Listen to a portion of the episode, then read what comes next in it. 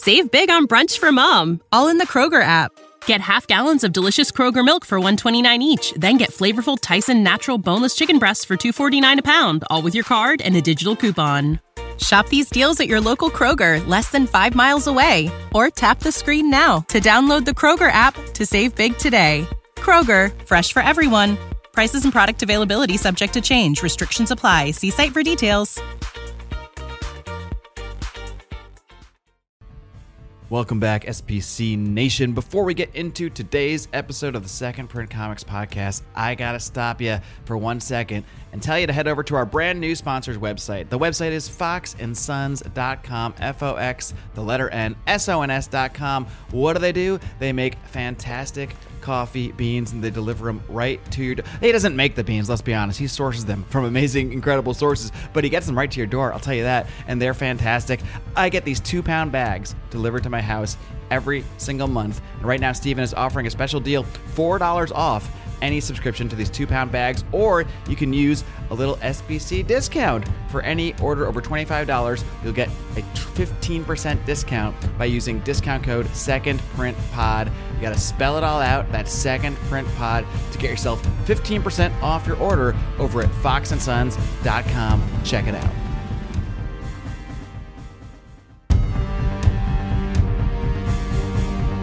Ladies and gentlemen, are now entering the Second Print Comics Podcast, starring Marc Claire and Remso Martinez.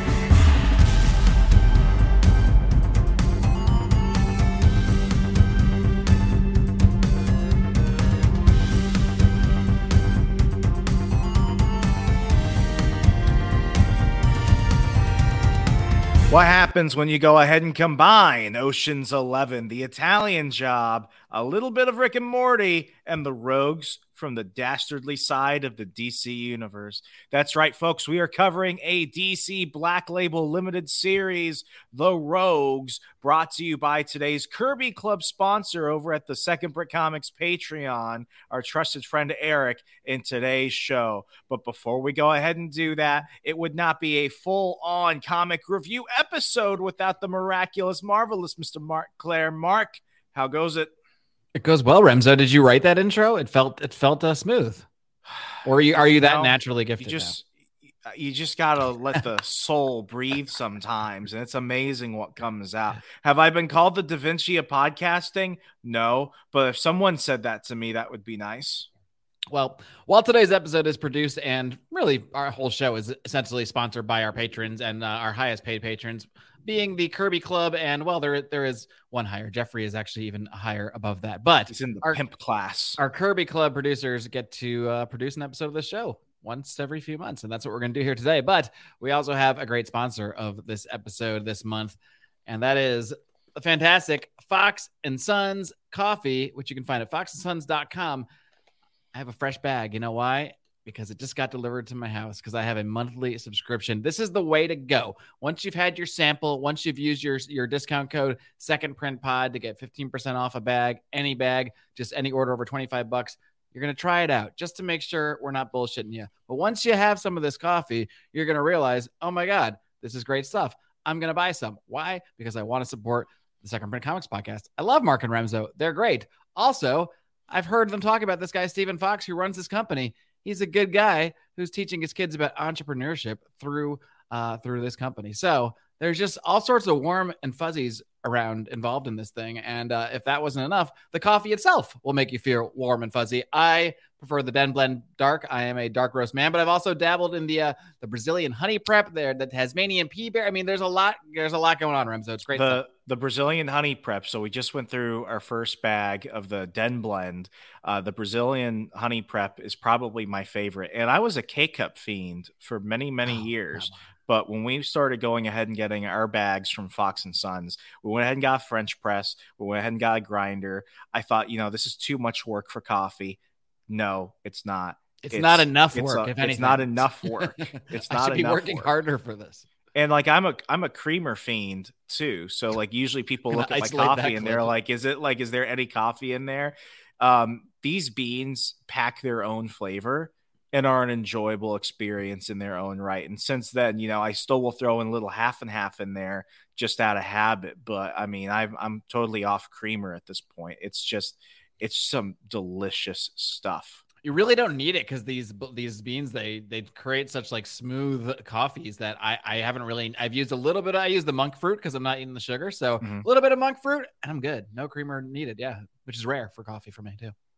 Yeah, totally. So Fox and Sons, that's F O X N S O N S dot com. Use code second pod at checkout. You got to spell it all out, guys. Don't do that too in the letter N. No, you got to spell the word. You can do it. You're smart people. You read comics. Second print pod, 15% off your order. You can't go wrong. And if you do decide to get the subscription to the two pound bag every month, guess what? Stephen Fox, such a great guy. He's giving you four bucks off right now. Boom. Can you beat that? No, it's a win win. All right. Well, speaking of win-wins, another win-win situation is our highest level. Our, I, keep saying highest level. It feels like the highest level. Technically not. Uh, highest level is the Infinity Gauntlet, but our second highest level and almost as important uh, level of producer is the Kirby Club, where you get to become a producer of this podcast on occasion when we so allow it, and we are so allowing it today. So today, I bring I now bring in our uh, this month's Kirby Club level producer. He is as I've mentioned before, the man who first got me into comics. Really, he's responsible for all this mess, you could say. Eric, what's up, buddy? Hey, Marc. Hey, Remso. How you guys doing today? We're doing fantastic. Eric. You went ahead and sent me these books, and you know that I've not only did been... that is not quite true. He did something even more, even bigger than sending them to you. He physically handed them to you at my wedding in Las Vegas. Marc, we were so drunk. You don't even remember. You don't even know how you got the books. I don't know how I got. Back. I had. I had to. I had to. We had such a good time at the wedding that I forgot to give the books to Remso. Oh, so, so he did to, send the. Okay. I, I had to wrong. mail them to Remso. All right. Well, I had them. mine hand delivered to me. So it was. I around, did. It was around like one in the morning, and I had like a three forty-five flight. So we had to run from Caesars to Harrah's. We took a 30 minute nap, and then my wife got like viciously ill from something she ate that day. So as we're like a, an hour and a half away from having to board our flight, I'm looking at her and I'm like, listen, I need to know if you can physically get on that plane. So we call Southwest and we're like, can we reschedule for later tomorrow? And the Southwest lady is like, we don't have any available flights for two days. So I'm looking at her. I'm like, you need to bring a bag and we need to go. So by the time I got back, it's like 9 a.m. here in Milwaukee. I'm finally laying down after one of the most chaotic travel experiences of my life. And then I turn over to my wife and I'm like, I feel like Eric was supposed to give me something and we dashed. but I was also not very sober at the moment. So Dash is more like hobbled across the strip to get to the airport. Fun times indeed. But these are um, four books that comprise the Rogues limited series from DC Black Label. I love DC Black Label ever since they brought it out in uh, late 2019, 2020. It has probably been uh, source for the best DC stories, both in canon and non canon. And what I love about this is that this is an out of continuity story set in an alternate timeline, 10 years from the current DC. And what it gives us is just a classic heist story.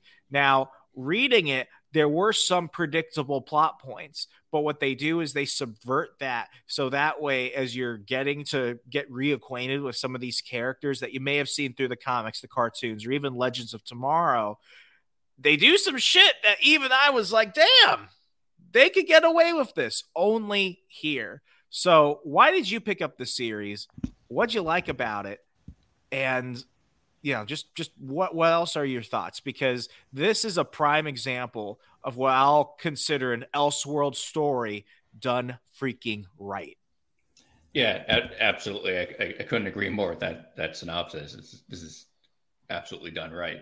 Um, so I picked this up. I saw it in a preview book um, that I just happened to pick up uh, one day when I was at the comic book store, um, thumbing through it, and I just came across Rogues, and the synopsis just sounded great. Um, I was like, this sounds like a book that I want to pick up. And then when I saw it on the shelf, I read issue one and I was like, I'm picking this whole thing up. It's that freaking good. Now, when I read it uh, after you sent it to me, I went ahead and read the first issue. And then I was like, oh, shoot, I've got some stuff to do. So I waited about a week and a half. And then when I read all of it, I was like, okay, I'm only going to read book two today and book three tomorrow and book four later No, this story sucked me in. And it is um it- it's just one of those things and I know we weren't going to talk about the Flash, but like for fuck's sake, Don't DC spoil it for Eric. you Eric. created you created the whole multi I can't spoil anything the internet already hasn't done for humanity, but like, you know, DC created the Re- multiverse Remso trope. cares so little about spoilers that he intentionally spoils movies for himself before he goes. This is real. He did it for I try Way and Home. I it try and know what to focus on for the people because I'm a man of the people, Marc. But like DC created Don't you want to be surprised no, at all? You don't. no. That's so supposed to be a generational thing. DC created the trope of multiverses. They went ahead and told you how you can get really crazy, outlandish of stories. But this is an example of a grounded story that feels like it could fit in with the current continuity. And it's just creative. And when you let writers and artists just be creative, just tell good stories, uh, stuff like this is just so refreshing. So, Marc, before we go ahead and get into it, what do you know about the Rogues? Were you much of a Flash comic reader? And have these villains ever stood out to you as anything more than a collective of B listers and C listers? Sure. Yeah. Well, um, after I got into DC Comics, uh, I stumbled upon Mark Waid's Flash. So he was kind of like my '90s. Uh, one of my '90s like DC jams was that Mark Waid Flash. And then when I, after my little dark period, after I took a little break from comics and came back in, uh, I you You know, need started- theme music whenever you say dark period, like dun dun dun dun dun dun dun. Mm. Um, yeah, well, I started kind of looking into like what were some of the best runs of the last, you know, 10, 15 years. And of course, that led me to Geoff Johns and went through his entire Flash run, including both his Wally West run and then into his Barry Allen run. So I think between between my original, you know, my my teenage fanhood and my adult fanhood, I've I've read a pretty damn good amount of Flash. So I do have a- an affinity, a general affinity for the Rogues characters. Now, before we go ahead and get in, let me go ahead and give you guys a quick synopsis of what we're walking into. And because we're covering all four of these books, which are about, you know, 40 plus pages each, we'll be kind of condensing it. But at the end, we'll be discussing a little bit more of the artwork and maybe some things I may have glossed over. You know so should do first? this, huh? You know what we should do first? What should we do first? Mention who wrote it and who drew it.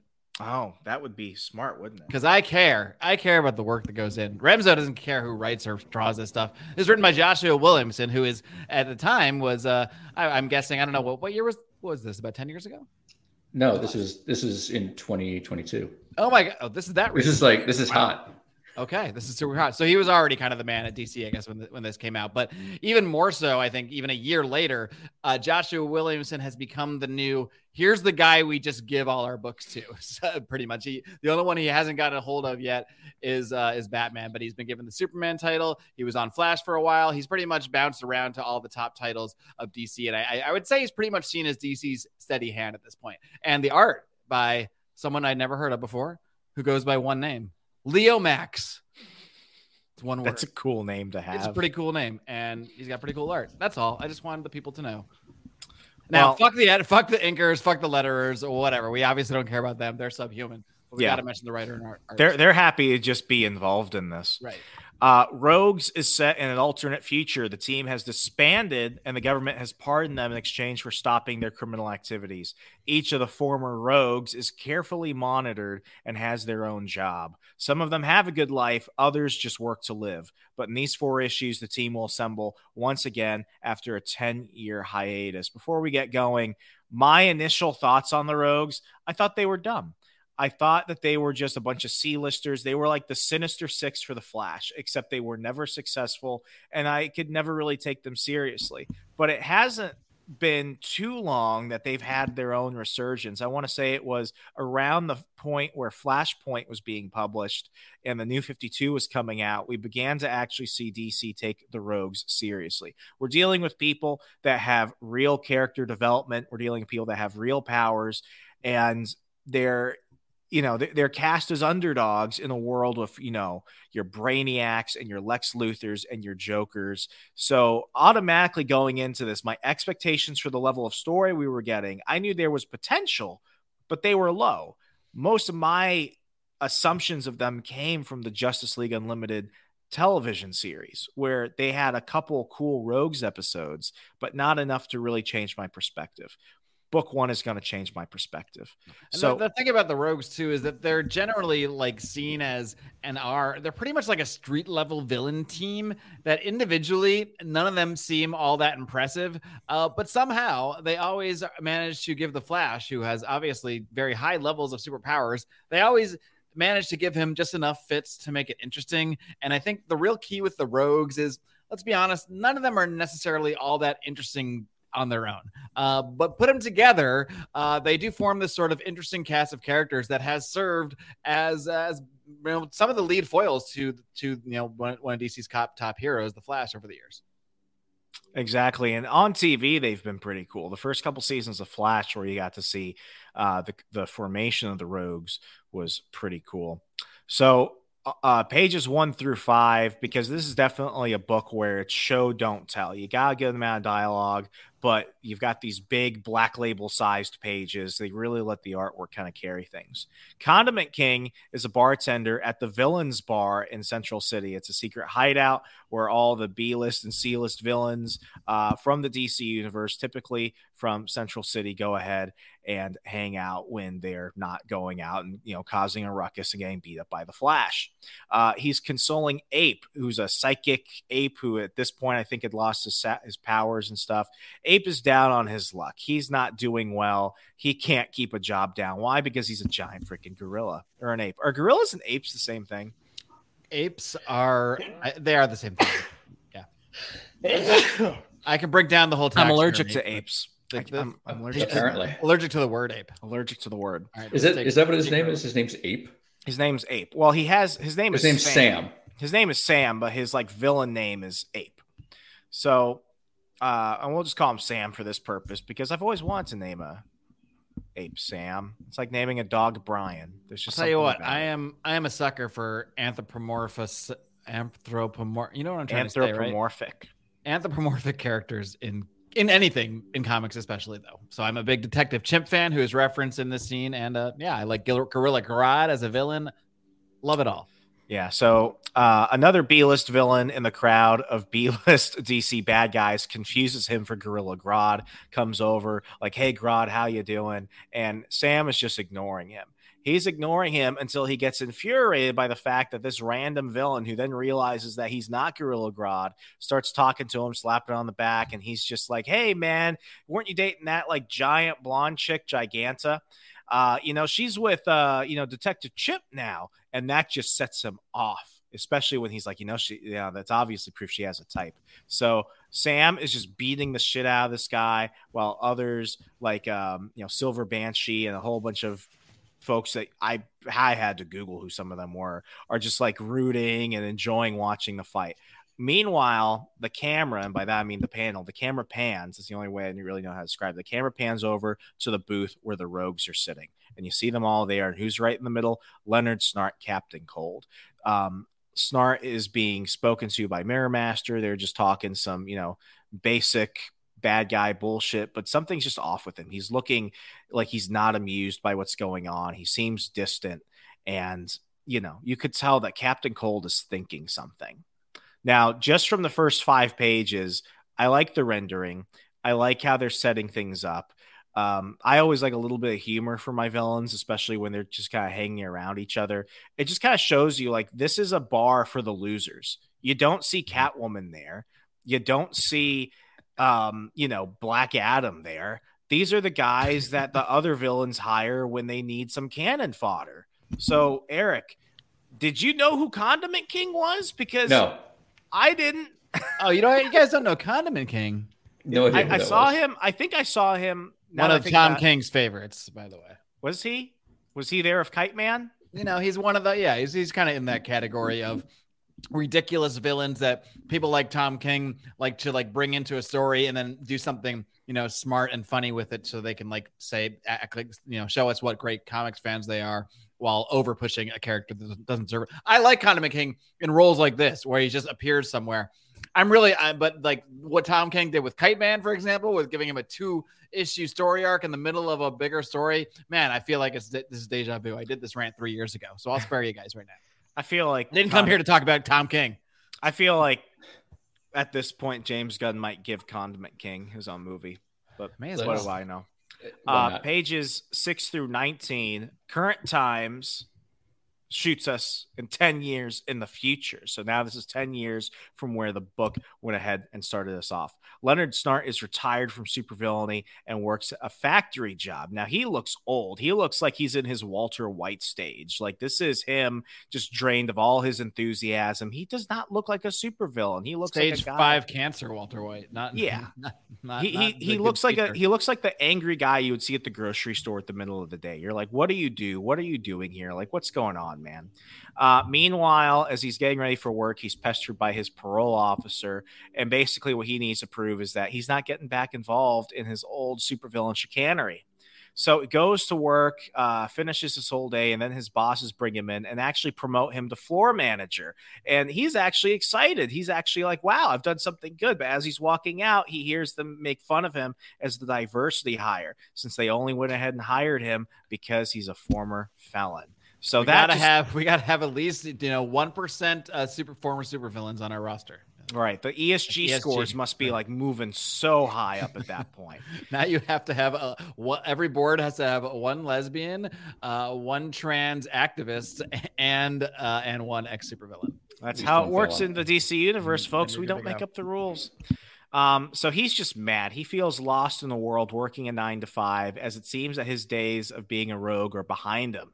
He goes home and, in a rage, destroys his entire place. And who who who could blame him? He's pissed. His life is pretty trash. People could say it's his fault for what he did in the past, but this this kind of blows. Though I would argue that prison would blow more, and that's probably where he deserves to be. Uh, but as he goes ahead and looks around at you know the mess that he made, he begins gathering a whole bunch of objects from around his place and constructing some gadgets he's probably not allowed to have, or else he'll violate his parole. Eric, there's a lot of scenes of him just taking the bus in a crowd working. I was watching this and I'm like, this is a good example of them putting you where Leonard is, which is mundane, average, normal. And I liked it. They didn't have to tell me what happened. The sh- the story showed it. And the artwork in these giant size black label pages just really carries you through. The panel work is awesome. What do you think of our introduction to Old Man Snart? Yeah, I, I really liked it. The as you mentioned, the art really carries um, this story throughout, um, and so is the dialogue. This, these are hefty books, um, and you know both both really carry the story. Um, and for an introduction, you know, it's what this storyline does really well is it kind of builds the characters as they go along, and it kind of makes you care about them.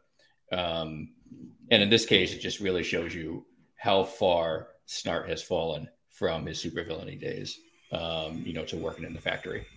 But and also this seeing Snart like this, kind of just going around on the bus, being a sort of an everyman, uh, in really going about life in what seems like a mild mannered way. I think this really serves to set up what's going to come with him later. Especially as we begin to now question if this is where Captain Cold ended up, where are the rest of the rogues? Pages 20 through 25, Leonard goes to see his sister Lisa, the former supervillain, the Golden Glider, his sister. So, what has so happened? Funny. there? Whenever I read, this has been happening so much lately. Whenever I read something modern, for some reason, it mirrors something I'm reading in from 20 or 30 years ago. Because I'm currently going back through um, uh, uh, Geoff Johns, Marc, uh, Geoff Johns, Wally West Flash run, and uh, they're also battling Mirror Master and and Golden Glider in that one too. So yeah. The the more Twilight things change, You're in the Twilight Zone. You're in the Mirrorverse of comics. seems Marc. like it. Golden Golden Glider is the one character I had to look up. I had no idea who this. Who's Yeah, drilling? Who's drilling and vacuuming on our on our live show? Uh, the people outside who are washing my garage. Wonderful. All right, move on. Yeah, they chose the great time. Um, so Leonard goes to see his sister Lisa, the former supervillain, the Golden Glider, who has now become a social worker of all things, who helps the less fortunate in Central City. Leonard bothers her as she has just checked two minors who have been abandoned by their parents into temporary living conditions. And she attempts to get away from him since she fears her brother is going to say or do something to make her dwell on their past as criminals. But as she's trying to make things better for herself, she's drawn by the fact that Leonard has a plan for one more big score. I think that this is probably the biggest flip because to go from supervillain robbing banks to now being a social worker, one, she must have lied on that background checker. Two, Central City must really not have cared about that background check. Um, it's the diversity hires, man. It's, it affects the social workers too. Well, I thought this was a good contrast because if he's kind of like, you know, chaotic neutral in the sense working a factory job where he's now the floor manager, she's got more chaotic good because she's actively trying to make things right compared to the wrong that she did. And she seems, while Leonard definitely seems to miss it, she seems to want to get away from it completely. Mm-hmm. Yeah, he seems just bored with life and doing and going through it in a mundane way because that's just where he is now. Whereas she almost seems like she's trying to maybe perhaps make up for her past wrongdoing. Yeah. So pages 26 through 28, the trickster who was uh Are these always, the real page numbers or the Remso like These are the real page numbers, damn it. I never count. know. You never I know. count. I count. Remember that time you renumbered everything in your head and then went by that number? Do you know who the trickster was portrayed by in both the current Flash TV series and the 1990s one? Mark Hamill. Mark Hamill. I always thought it was funny that he played the voice of the Joker and ended up playing the trickster in live action. I've always liked the trickster. Well, the trickster has become a stand-up comedian. He gives off very, very eerie Jeff Dunham vibes, if you're if you're asking me. But uh, he appears to be mentally sane. Which, if you're uh, a millennial who grew up in the Justice League Unlimited series, you knew that the trickster had some really severe mental illness. Uh, here, he appears to be perfectly fine. Leonard meets up with him after one of his shows, which is completely sold out. People want to get his autograph and everything. And in his uh, changing room, he brings up this idea for a big money we're talking a big score, but he needs the trickster who is really enjoying his new life and actually declines his offer. So we've gone from chaotic neutral Leonard to chaotic good golden glider.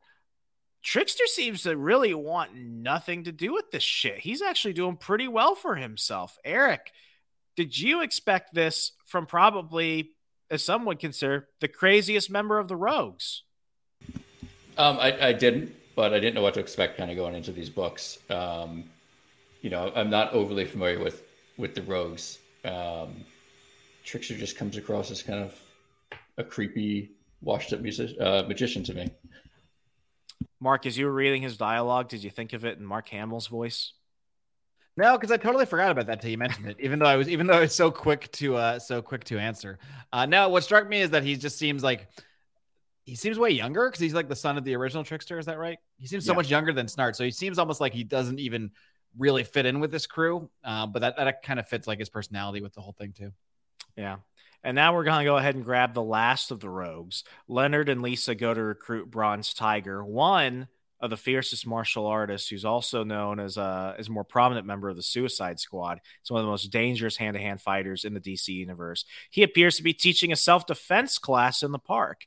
And uh, Lisa's able to quickly convince him that, you know, they should probably work together once again. We'll discover why him and Lisa are able to get along so well later. From there, Lisa goes to recruit. Let's just the... say I think she's taken his self defense class. Bow, bow. She took the grappling all the way down. Bow, bow, bow. Uh, Lisa goes to recruit the, the telepath Magenta, who's using medication to control her powers and is dealing with financial issues paying for them. Leonard goes to find Heatwave, his old friend Mick, who is pretty easily sold. He just wants something to do, and he seems to have not really abandoned his supervillainy ways. So, you, what I like about this is you get to see everyone has not adjusted the same way. Some better than others. Trickster, Bronze Tiger, Golden Glider. Some are just you know complacent with it and just want to go back to their villainous ways like um like you know captain cold and then you've got others like magenta and mick who are just struggling. Mick can't not be a supervillain and magenta is struggling to keep her shit together and she's dealing with financial problems. So from there the rogues including Trickster, who shows up because he's bored, why not, meets to hear Leonard's plan, which is to break into Gorilla Grodd's headquarters in Gorilla City, steal his untraceable gold, and sell it and become rich in the process. However, they need one more member of the Rogues to go after one of their former teammates, not teammate, depends on when you're reading them. Mirror Master, who is being held in a secure facility Well, from there, the rogues break him out because they realize he's basically a vegetable and useless, but they need him. So they go ahead and during this high speed chase and shootout with these guards, they go ahead, drag him out. And after barely escaping, Leonard pulls out his newly modified freeze gun and fires off, freezing all the all the guards and uh, security guys there chasing them. From there, they run away from Mirror Master, who's becoming more cognizant now since he's out of the facility as they continue their plan to travel to Gorilla City. So, book one, my quick thoughts. If you didn't know who the rogues are, if you didn't know the premise, you know it pretty darn fast. It's short, it's simple, it's the artwork that carries it. You know these characters based off the struggles they're dealing with. And uh, the fact that they're going after a bigger villain, Gorilla Grodd, who has often been too good for them, you got my attention. Eric, what were your thoughts after finishing this first one? You know, I really uh, enjoyed this book. I thought it was, uh, you know, a lot of fun. Good introduction to the to the team that's going forward, and a great plan. Marc. Well, what really hit me at the end here was you. I mean, you had seen these guys, even though you know they're the rogues, you know they've had this whole villainous history and villainous past, but you see them going through all their mundane roles, especially Leonard Snart, even though he's organizing this thing, you've really only seen him as this factory worker, uh, like we said earlier, riding on the bus. You almost forget that there is villainy and evil here. So when he freezes the the like the cop, and just knocks his fucking head off. Suddenly, it's it's almost like the Breaking Bad moment for him, where you where you realize, oh, this isn't just this is not just some mild mannered uh, guy about to plot a caper. This is a vicious motherfucker, and we're seeing him, even though he's old and downtrodden and almost fucking at the end of his rope he's still a vicious motherfucker, and these are villains, and these are the motherfucking rogues. So I thought it was just, a just a great way to end that first issue, and because I liked what I was reading before, it was interesting, but this to me is what took it from an interesting story to kicking it into high gear. It made me go, oh fuck yeah, let's see where this goes. Especially with the fact that I just never really took Captain Cold seriously. I always thought that he was like a poor man's Mister Freeze. So for him to actually go these lengths, and it's highly inferred that when he freezes you head to toe, that you're fucking dead. Um, you know, this is somebody who is just like on a suicide mission. And in He's case he wasn't that. sure, he'll just knock your head off. That too. That too. Well, on the book two, pages one through six, Director Chase of the DEO. It's the uh, FBI equivalent for super villains and that type of stuff. They're tipped off by one of their agents monitoring the rogues of the bust to grab Mirror Master, and that the Rogues have also left the country to travel to the Caribbean, where they will then travel to Gorilla Grodd's headquarters. Now, the DEO and Director Chase don't know where they're going yet, but they just know that they're planning something and that they can't be found. From there, the tricksters used a bunch of their money to buy a boat which is an absolute dump. He gets into a fight with Golden Glider because he basically calls this small African island, I'm sorry, the small Caribbean island a shithole. And uh, you can just basically tell that this is this is giving like a lot of like Heart of Darkness vibes, a lot of Apocalypse Now vibes. And um, you know, I was thinking of Congo, the movie Congo. Yes, that's a good that's a good one. So basically, it's it's just pages of them traveling, and it's really weird seeing this misfit crew travel all the way down. But when they finally get there, um, you know, you can definitely tell that this isn't Central City. You're dealing with some like severe poverty, uh, severe discrepancies, probably a dangerous place, and you begin to wonder. It's like, man, even the rogues look out of place here. Yep. Uh, yeah, and that's kind of like part of the fun of this. Like, there's, it's like a caper movie. It's like an Ocean's Eleven, but just with these villainous sort of guys. Uh, but then they're going into this completely different environment, into the middle of the African jungle, into this gorilla city, and which we'll find out is a pretty interesting place in and of itself. But I just really love the the sort of contrast of the various elements here. These street level villains plotting a, a street level crime, only they're completely out of their element. Absolutely. And then it gets only crazier from there. Pages seven through eight. Mirror Master is becoming a bit more cognizant. It seems like getting him out and, you know, having him around his old rogue ally seems to be reminding him, it's like, hey, like, what's going on? Where am I? As they're getting their uh, whole boat situation taken care of, uh, locals warn the rogues not to travel up the river since no one ever seems to return at that point they have to go ahead and get this boat which is like trapped on land this whole dump and they have to I get how they say like water. well he said he did he said he held up his end of the bargain and brought a boat I'm like yeah well that's technically this is the kind of thing this is the kind of thing that can that does can happen i'm not gonna say does can happen on your travels through third world countries you make a deal a guy gets a thing he brings it he's like well i, I did what i said i brought the boat Like, and alright. he brought the boat, except it's not in the water.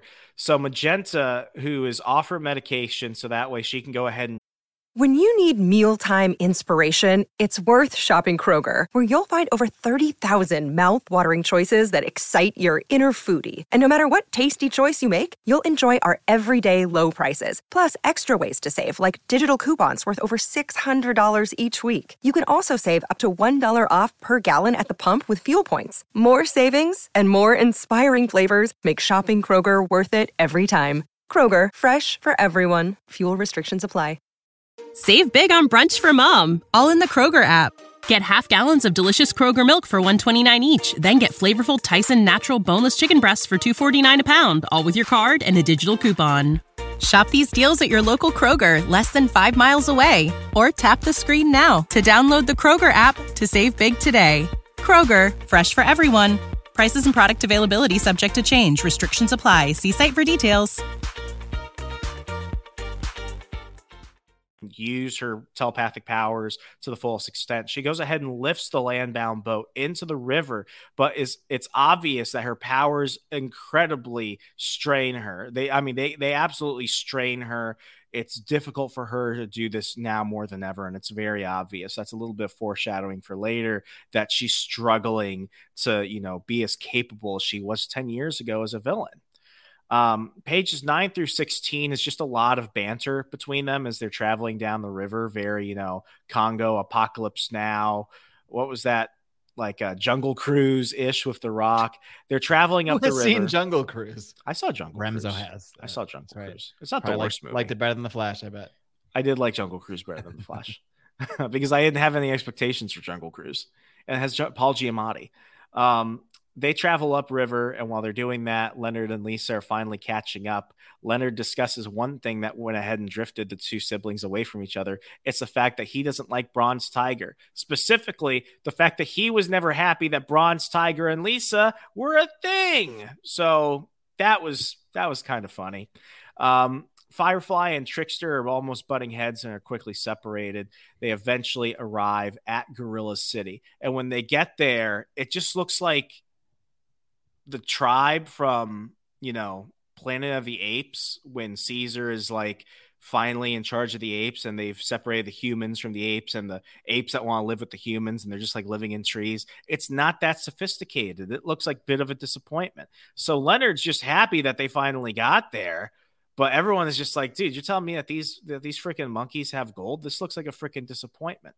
From there, they realize that the big rich city appears to basically be a gorilla ghetto, as I mentioned. So, what does this force them to do? It forces them to think, is this a trap? Well, who best to discover whether or not this is real or not than the trickster? The trickster realizes that the tree shanties are a front for the real gorilla city, which is really an entire developed and sophisticated underground civilization in a massive cave network where Grodd is a brutal crime lord slash dictator. We see the city is under his control and he runs it similar to the mafia, wearing suits and everything. It's like the Godfather, but Gorilla Edition. And uh, as we begin to see him uh, with his capos, his officers, his politicians, I don't really know how the gorilla government system works. I, sub- I just assume it's an organized crime syndicate, much like real government.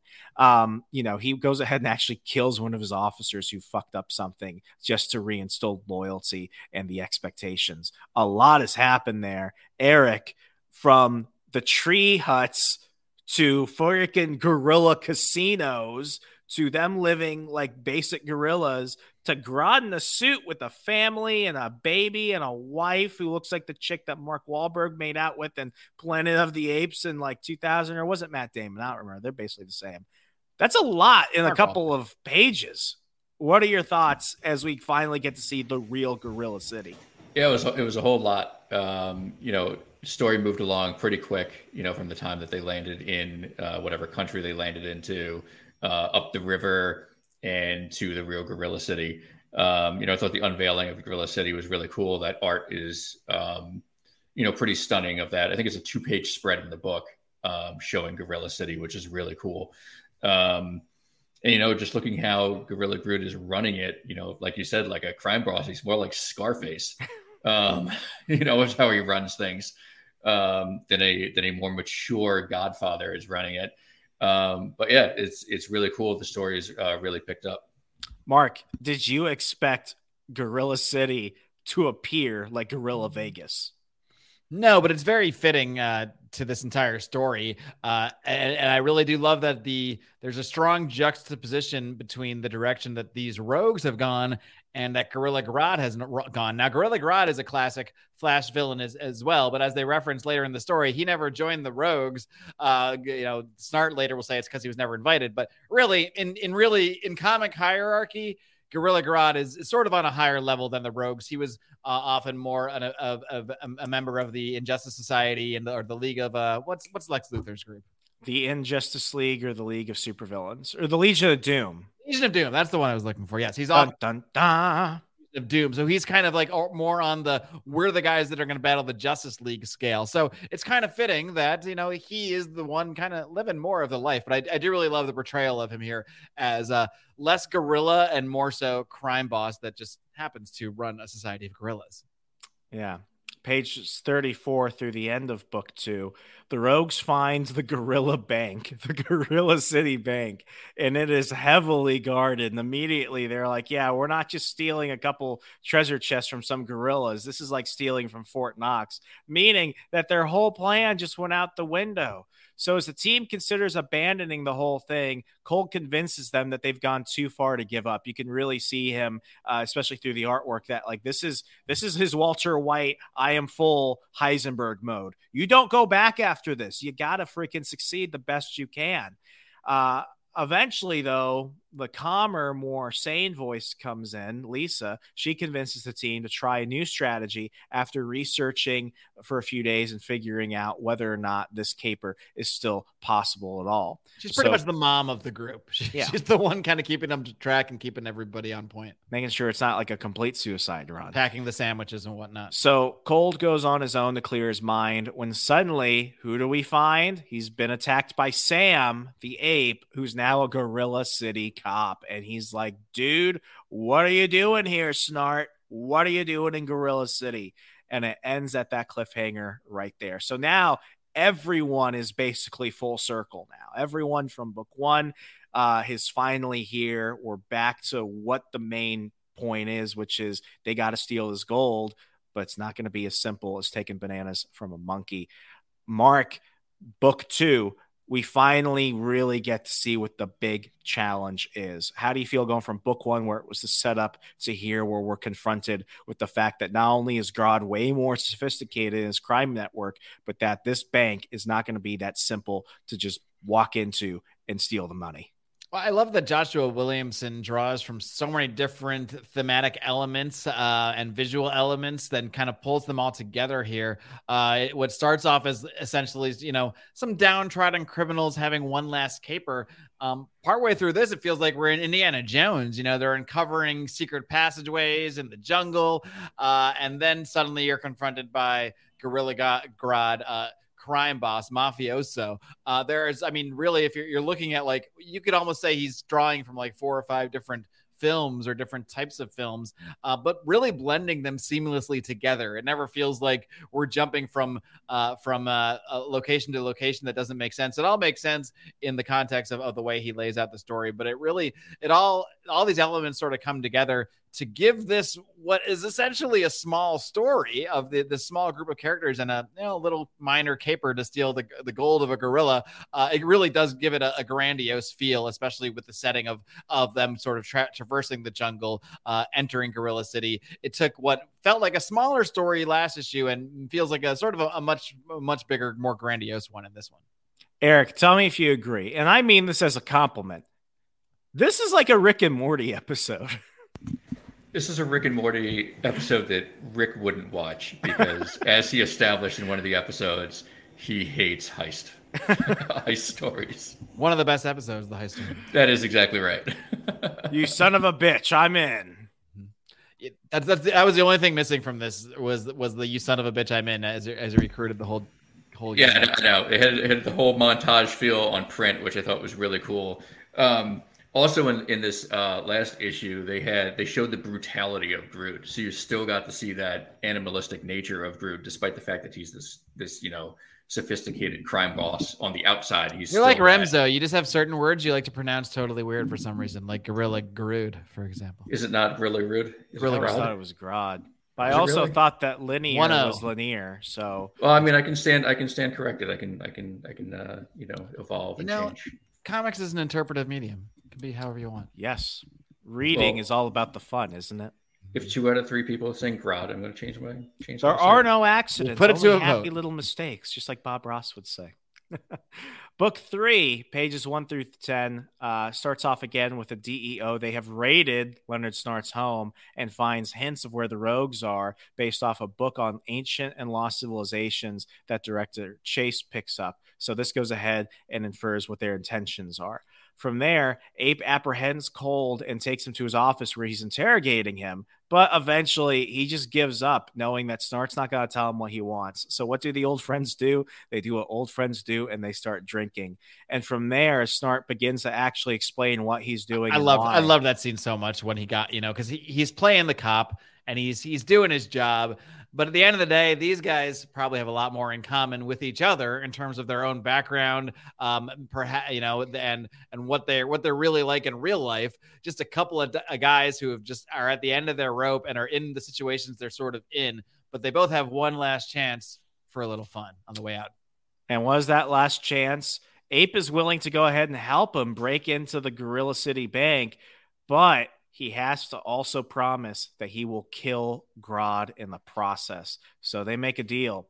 Uh, pages 11 through 23, we meet Grodd's wife and child, who are the center of his empire of crime. And as Eric mentioned, the brutality of Grodd in the last one, which we see him kill one of his own officers. Now we see a softer, a softer, more fatherly side, which draws a pretty creepy contrast.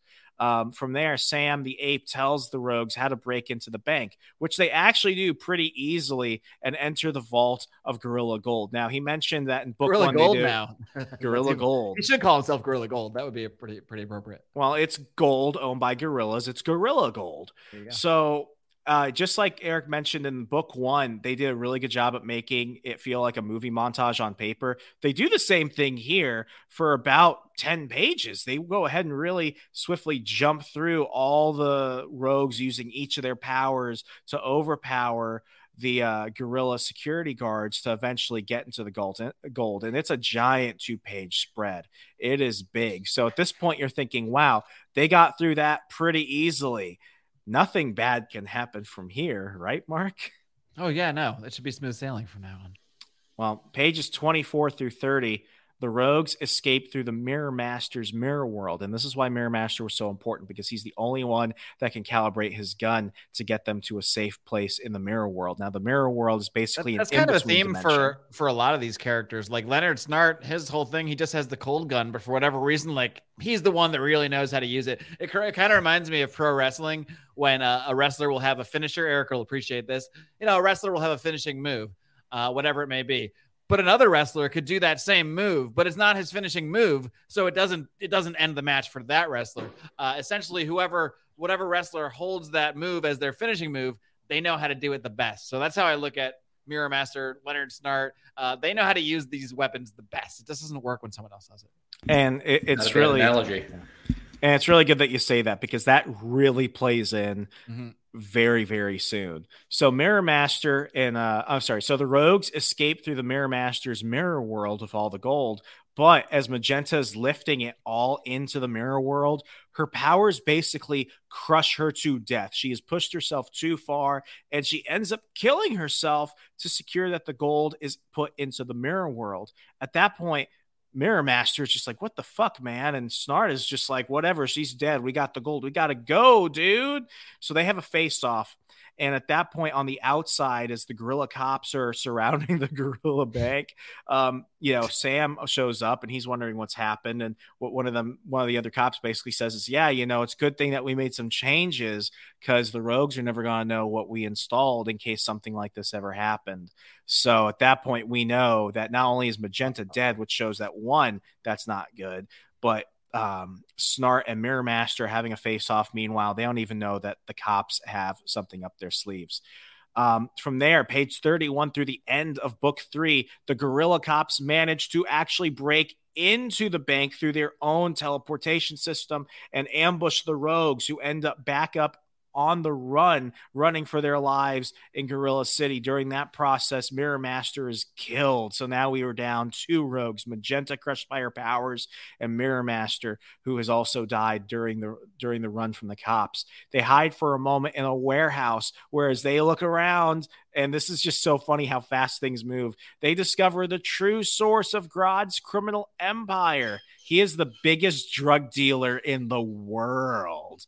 Um, and is there, What, he wasn't just he wasn't just running slot machines. This is just this is just like real life Vegas. Come on. he's gone full Pablo Escobar, complete Pablo Escobar. Behind every legitimate business is a very illegitimate business that's much more profitable. Brought to you by the CIA. Anyway, um, as they were That's the one I want to see. I want to see the the the sort of Elseworlds where Gorilla Grodd is recruited as a CIA double agent drug runner. But that Why could don't be they maybe, hire us to ever write this shit?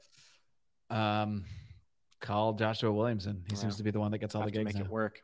As they were escaping during the calamity, Trickster stole a baby, a baby gorilla, which he intends to use as an act in his show. Enraged that he'd kidnap a child, Lisa strikes the trickster and accidentally cuts his throat, killing him instantly.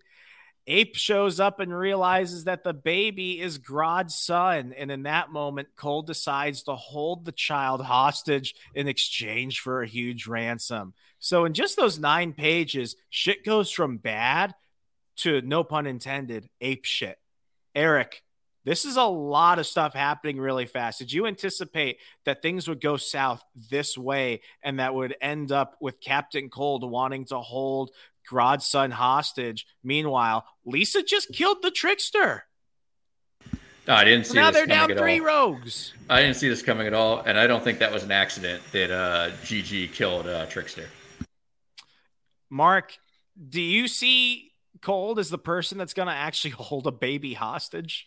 I think Captain Cold is in Eric's house right now, spraying his spraying his gun around, pretending it's a vacuum. But uh, no, I mean uh, they they continue to sort of allow the rogues the just as we're sort of warming up to them, they'll have one of them do something so brutal that we question the morality of the character whatsoever. I, I kind of like Golden Glider just going off on Trickster because it really plays into what we'll learn a little bit more about in the last issue too. Is that you know they didn't have the best childhood leonard and, and his sister uh, and she uses that line uh, you know tor- towards the end here to sort of you know talk to him about what is he really doing the right thing with you know holding this baby captive just because he's gorilla grodd's son are you going to hold it against him that he's your father so but i think that that the way she reacted to the trickster trying to use the baby here um it really shows to her sort of motherly instinct while also reminding us she is a villain. Yes, maybe she didn't quote unquote mean to kill him, but she certainly didn't hold back and is aware of her powers and certainly doesn't feel bad about it either, I, I would say. So uh, even while she's being motherly and protective, you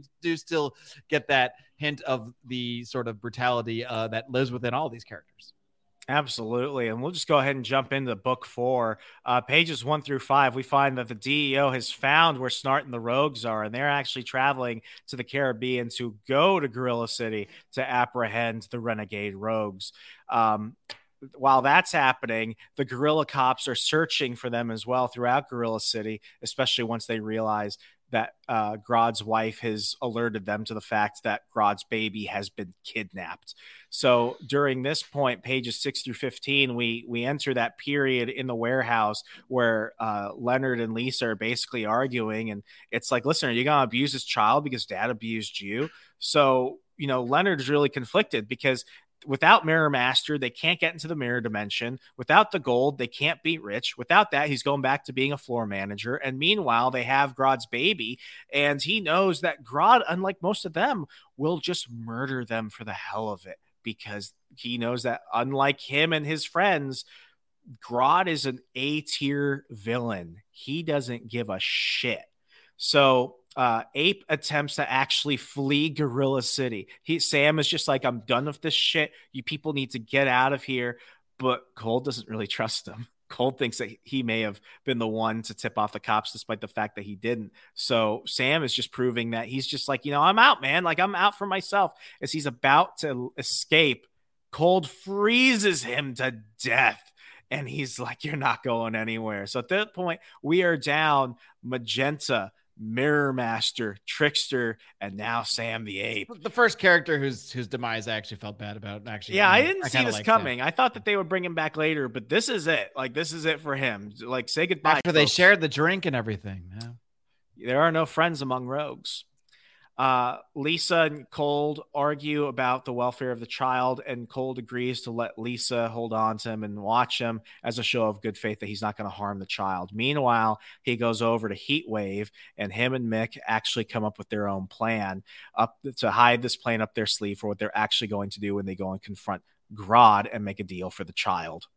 Um, so a lot has happened here. Like this seems like a messy plan, but the fact that um, you know the child is involved just makes things so much worse. Eric, the fact that now we've gone from the gold is out of the picture, they can't really escape. The DEO is on their trail, and they don't even know that. Do you did you think that at this point Cold could be capable of potentially harming a child? Because now he's gone from like cartoony Super Friends villain to I'm willing to like kill this chimp baby. Oh, absolutely. Um, he's backed into a corner, um, as are the rest of the rogues, and he's shown that he just he just doesn't care. He wants that money. He wants to get out of his life. Um, he just seems to be willing to do whatever it takes at this point. Yeah. So pages 16 through 22, they go and actually confront Grodd now and his men. And Grodd basically makes a deal with them. He's like, listen, I'm going to kill you all unless Cold can use the Mirror Master's gun to enter the mirror world and get the gold back. At that point, Cold is like, no, I'm not just going to do this for you just to walk out with nothing. I will freaking kill your son. But what does Grodd do? He calls his bluff and he even says, Go ahead, do it. I'll make another one. To which Grodd's wife is like, What the fuck? What are you saying? So She's Grodd, like, I'm past my prime. I just went through menopause. yeah, like Grodd, It's like, I didn't mean with you, bitch. Grodd means what he says, but he also basically is like, you know, Snart's not going to kill a child. He he's not that type of bad guy. So taking offense to that, Cold destroys the Mirror Master's gun that Grodd hands him, showing that now this is an all or nothing plan. Uh, from there, pages 23 through 30, Bronze Tiger and Lisa are running with the baby away from a group of gorillas. And uh, Bronze Tiger has taken a vow of no longer killing people. So he basically uses his, like, you know, black dynamite kung fu skills to beat the shit out of all of the gorillas, which is a pretty cool one pager. Um, at that point, we see that Grodd and Cold are fighting, and you know, like Grodd is still he's he's older, but he still has his gorilla strength, whereas Cold just has his cold gun. He's an old man. At this point, he actually manages to freeze one of Grodd's hands, and as Grodd hits Snart with it, his hand actually bursts apart, blows up as he punches him, leaving with one hand. This is probably the most violent part of this book so far. And this is where you start to get the feeling that like this isn't this is not about the gold anymore. This is about one last fucking throwdown run for Leonard Snart going down in the biggest blaze of glory he can find, which in this case is battling a giant gorilla, which is pretty freaking cool. which is pretty cool. Yeah, I mean, I'd, I'd love to go down that way. But Captain Cold realizes that this was probably a suicide mission from the start. So, what was his plan of Mick? Mick was going around uh, hiding incendiary bombs all over the place. So, he goes ahead and blows up the warehouse, blows up the bank, and sadly, he dies in the process. But Mick doesn't really care. He wanted to go down, taking a lot of people out with him. I must say, I must stop you there. This two page spread for this scene is so awesome. Just the reds and the oranges and just the art for these two. they, they make you is- feel in it. It, you really you really feel part of the story here, and it's, it's just incredible how how they how they did this particular. Yeah, and we, we, we probably, Yes, probably haven't paused enough to appreciate the artwork of Leomacs. Again, awesome name, one word uh, throughout this. But uh, the guy's art is it's it's different, but it's it's perfect for this story, which is really I think what always we'll talk about in our grades. But I think what always ends up getting the highest scores for us is when the art isn't just great on its own, but it's perfect for the story. Exactly. So uh, after Mick goes ahead and blows everything up, and we get to see the final act of Heat Wave, Grodd is about to kill Cold. They go ahead and you know have this more back and forth about why he was never allowed in the Rogues, and Captain Cold is like, "Because you were never invited." And uh, at that point, he goes ahead, pulls out another hidden freeze gun. Grodd thought he destroyed the other, and he puts it in his mouth and blows his head off. freaking killer. If he was a B-lister now, Captain Cold has just gone up in my book. So Grodd is dead. He's as dead as disco. Uh, from pages 38 through the end, Cold dies as a result of the fight with Grodd. But he, as he's dying and he's laying down, uh, and he's seeing that the gun basically kept going, so it looks like snow is falling down. He basically is like, you know, as Marc said, this isn't about the money; it was about one last score. It's about going out as a badass, basically. Yeah, and and Golden Glider and uh, Bronze Tiger get assassinated by the, the DEO on that. Uh, yeah. Just when you think some people might have a happy ending. Mm. Exactly. So as Lisa uh, returns the baby to Grodd's wife, and him and uh, Bronze Tiger, as her and Bronze Tiger are finally fleeing the city, the DEO arrives and just freaking murks them. They're they're as dead as disco, meaning all the rogues, all of them, have now died. Meanwhile, back at the villains bar, uh, the villains hold a toast for the rogues in their honor. They've been hearing about what may have gone down in Gorilla City. It's all rumors at this point. The DEO is trying to cover up what happened because they can't admit that they let the rogues run amok and do all this. And uh, we finish with a panel zooming in on the rogues from 10 years ago as they looked at the beginning of book one. And uh, it basically shows that, you know what? They went down as rogues. And uh, that ends the story. Gentlemen, thoughts? Eric, I I was expecting the ending is not what it, what I expected when we started the story. Um, I thought you know there would be some casualties. I didn't think everyone would die at the end of this story. it's very Quentin Tarantino all of a sudden. Yeah, absolutely. Um, you know, for how long these books are, it was a shockingly quick read. Very, uh, very well paced um, you know, as we mentioned at the start, the art really carries it. Um, the art, you know, as mentioned a couple minutes ago, uh, is spectacular throughout. Um, you know, the way they change the colors um, and how, you know, they uh, they display the action scenes is just, I love it. And, I, I usually really like well written dialogue in books, and I had to gloss a lot to condense all condense all four in about an hour. But like, folks, definitely, absolutely read this book because the dialogue it tells you a lot about the characters at times. It's also really funny. It's really well written. I have not read a comic with such good dialogue in a very long time. Marc, yeah, that that shouldn't yeah. be understated. Is the the dialogue is equally as good as the art. This is a, a fun a fun read um, and the backstory of the characters and the amount of character building they do is is amazing. Definitely, Marc. Yeah, and what I really liked about the story as well is that pretty much every issue I was surprised by something, usually a few different things. Uh, so it, Joshua Williamson, I mean, this is this is probably the best Joshua Williamson story I've ever read. I, have read a lot of his stuff, and I think he's generally a pretty decent writer, uh, as decent as you can get. But you know, when you when you give a guy eight books a month or whatever he's doing now, you know, some are going to be some are going to be good and some are going to be whatever. And so he's he's had a de- decent amount of whatever I've read in the day, uh, but this is certainly not whatever. This is uh, very much a character driven story. And man, yeah, you're it's it's like Breaking Bad meets Indiana Jones um, meets Goodfellas. I mean, it, it's so much, but it's it's more than any of those stories. And I think what I like about this the most might be that they rip away any semblance of a happy ending. Or, or, right when you think all right well at least you know golden glider is going to survive the and you know when she's going to go off and maybe she'll at least live a nice rest of her life with bronze tiger. Nope. Nope. Actually we're just going to shoot them. we're going to shoot them right through the chest. Uh, because at the end of the day these are all villains. Uh, these are not great people. And as they say on the last uh, last page there uh, someone else always paid snart's tab and everybody everyone paid his tab in this story. So this is really the story of a uh, of the what happens when you live a, when you live poor, when you live a bad life, when you make bad decisions, when you do evil and when you do bad. And I like that in the end, it didn't really work out well for the villains because even though we want to he- cheer for them in the context of things, yeah, Leonard Snart seems like less of a villain than Gorilla Grodd, for example. So we're rooting for him in that fight the end of the day, these are all bad guys, and really, they all kind of do deserve to what they get. So it's fitting that they, in the end, really did, and none of them really have a happy ending. Exactly. They didn't forget who these characters were. They right. knew exactly who they were. So you might as well give them a big bang as they're as they're going out. I'm gonna go ahead and give my rating so that you guys can argue with me. Uh, story, and I have not given a score this high in probably two years.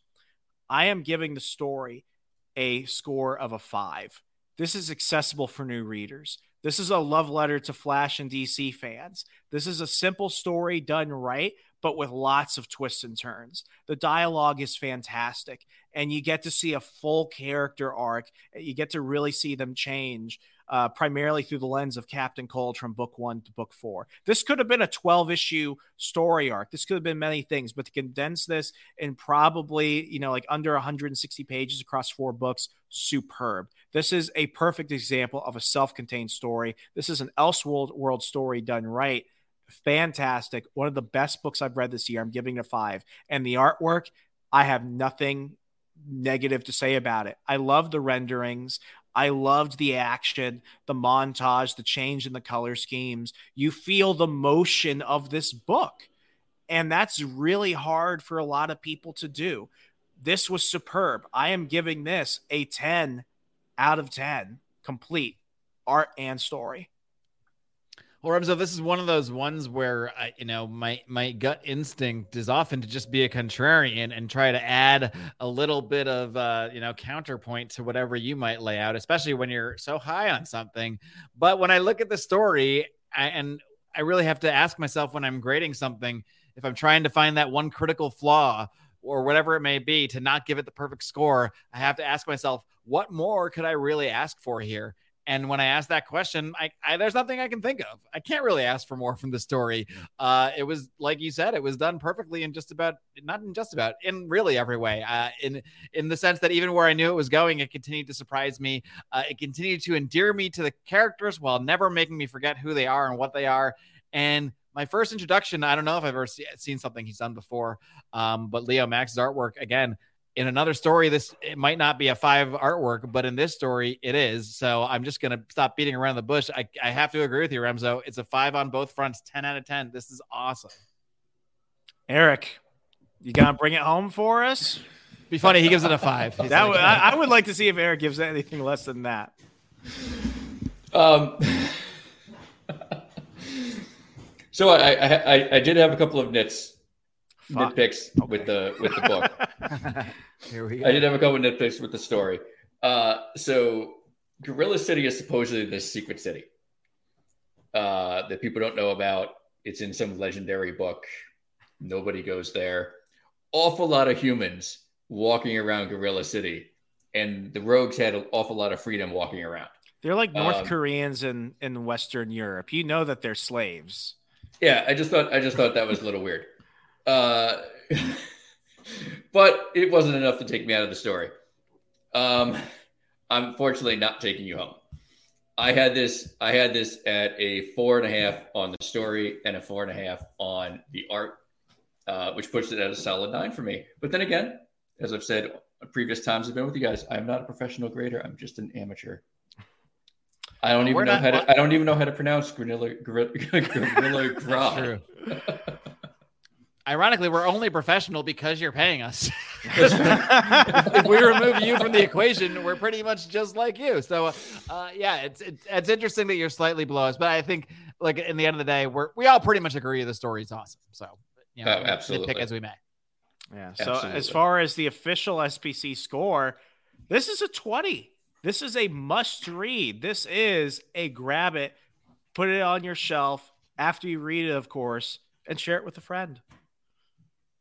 Indeed. And Absolutely. Share it with friends. I probably shall. This is one, uh, you know, if you're at our, uh, our, uh, epic crossover level on Patreon, 25 bucks a month. Every three months, we send you a hardcover of our choice. I, I, this is one, this is going to be one that's going to be in my, in my mind. I think uh, in the mix of, of books, I'm going to want to send people if I can, if I can find the right Oh, deal, yeah. of course.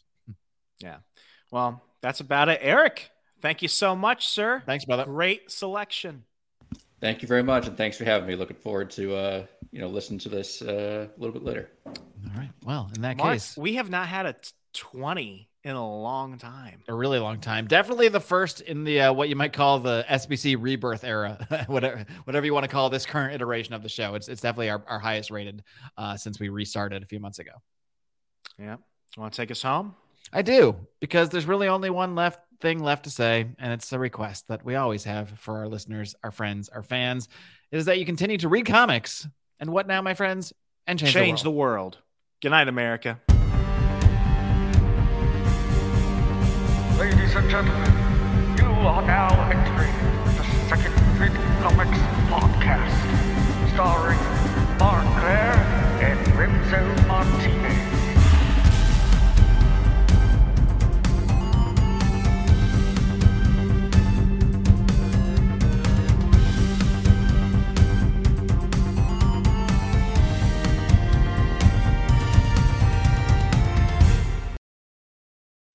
When you need mealtime inspiration, it's worth shopping Kroger, where you'll find over 30,000 mouthwatering choices that excite your inner foodie. And no matter what tasty choice you make, you'll enjoy our everyday low prices, plus extra ways to save, like digital coupons worth over $600 each week. You can also save up to $1 off per gallon at the pump with fuel points. More savings and more inspiring flavors make shopping Kroger worth it every time. Kroger, fresh for everyone. Fuel restrictions apply.